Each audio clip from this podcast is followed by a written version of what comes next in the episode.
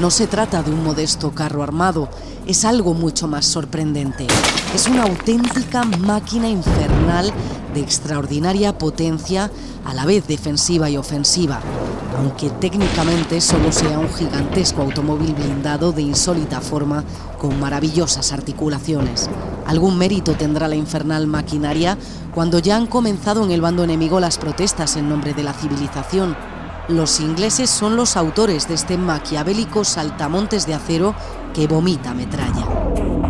Miguel de Zárraga, corresponsal de ABC en Londres, definió así los novísimos carros de combate alumbrados en la Primera Guerra Mundial. Moles acorazadas, máquinas de matar imposibles de detener por la infantería. Una pesadilla. Hemos visto rodar sus orugas por Francia en los años 40 y por las calles de Praga en los 70.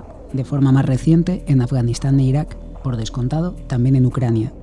Aunque las imágenes que nos llegan distan mucho de aquellas divisiones masivas de blindados nazis avanzando imparables hacia el enemigo.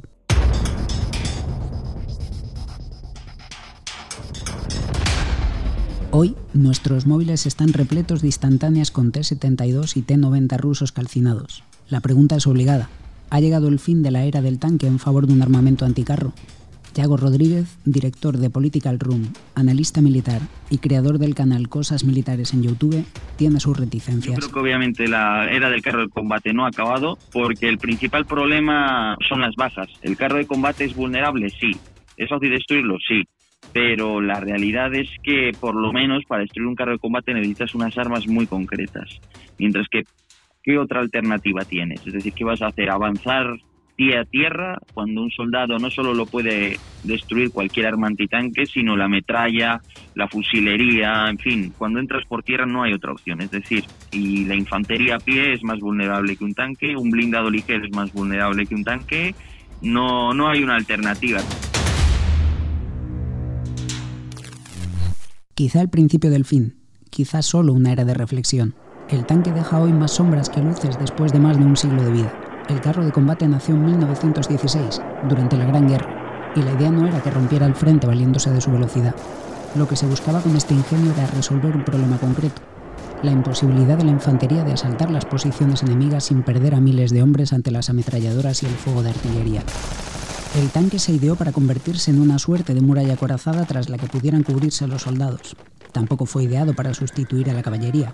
Más bien, la idea era que los jinetes aprovecharan que estos acorazados entretenían a los defensores para cargar y sembrar el caos.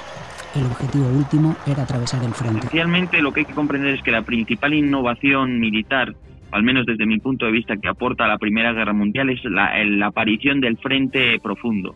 Entonces resulta que todo el espacio terrestre puede ser defendido, al contrario de lo que ocurría en el pasado. Eh, y además todo ese espacio terrestre no solo es defendido, sino que además es defendido en profundidad. Hay kilómetros de defensas y un montón de reservas dispuestas detrás. Simple y llanamente porque el espacio siempre es limitado y a partir de ese momento el, tanque, por ejemplo, pues resulta fundamental para atravesar todas, todas esas eh, líneas. El advenimiento de la Segunda Guerra Mundial introdujo cambios en el carro de combate. Pasó de ser una mole protectora a convertirse en la caballería moderna. Heinz Guderian tuvo mucho que ver en la creación de una nueva doctrina en la que la guerra giraba en torno a los blindados, una que reunía varios elementos para acabar con el enemigo. No hay que verlo tanto como el tanque únicamente, sino como una, la combinación de una serie de avances técnicos y militares.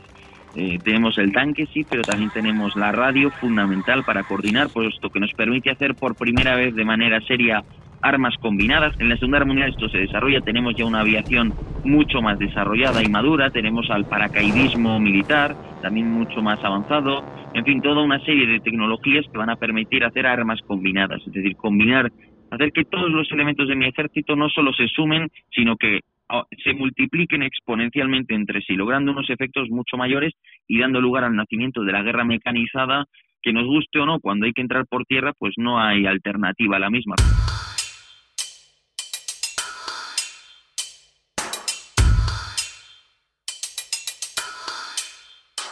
Los alemanes abrieron el camino y los soviéticos recogieron el testigo. Sus T-34 fueron tanques revolucionarios, resistentes gracias a su blindaje inclinado y baratos de fabricar. Aquella fue su época dorada. Después, el tanque evolucionó y se adentró en un territorio como Praga en 1978, Afganistán en los años 90 o Irak hace apenas 20 años, siempre en primera línea de batalla y como ariete.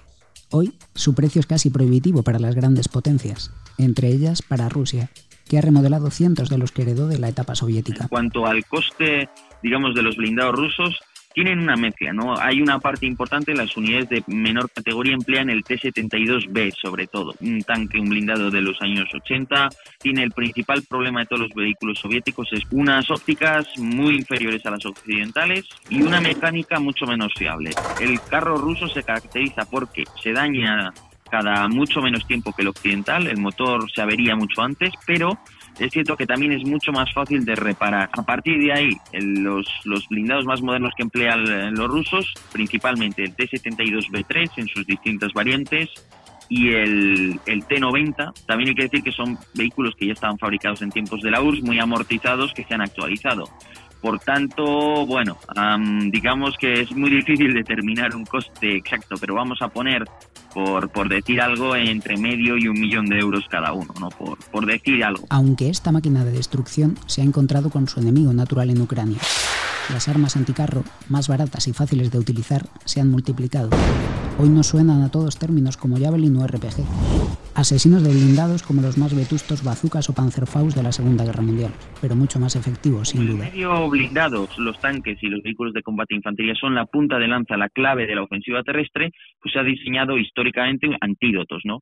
Entonces, esos antídotos son las armas antitanque. Hoy día lo que hay, pues es el misil antitanque de largo alcance, que sería el Javelin, por ejemplo, que se está haciendo tan famoso, cuyo coste es de unos 120 mil dólares por sistema.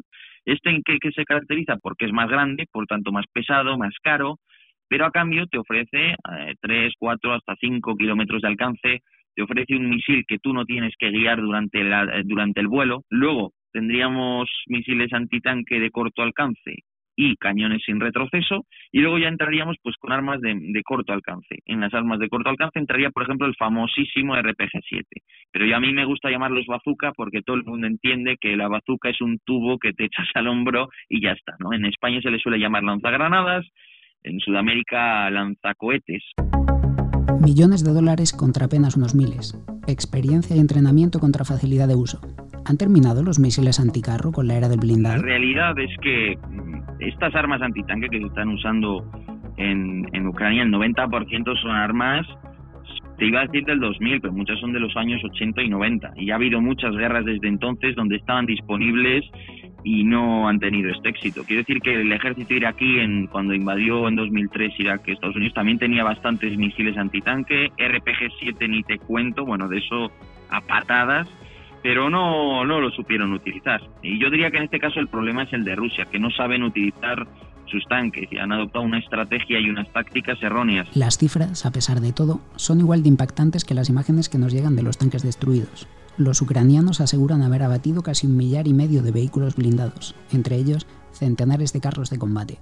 Como posible camino, los expertos hablan de la posibilidad de crear blindajes específicos que lancen contramedidas y destruyan los misiles anticarro antes de que impacten o sistemas como el SOTRA-1, que interfieren el designador láser de los misiles guiados y les obligan a desviarse, aunque el precio podría ser prohibitivo y excesivo. Creo que hay caminos en el futuro para reemplazar al tanque.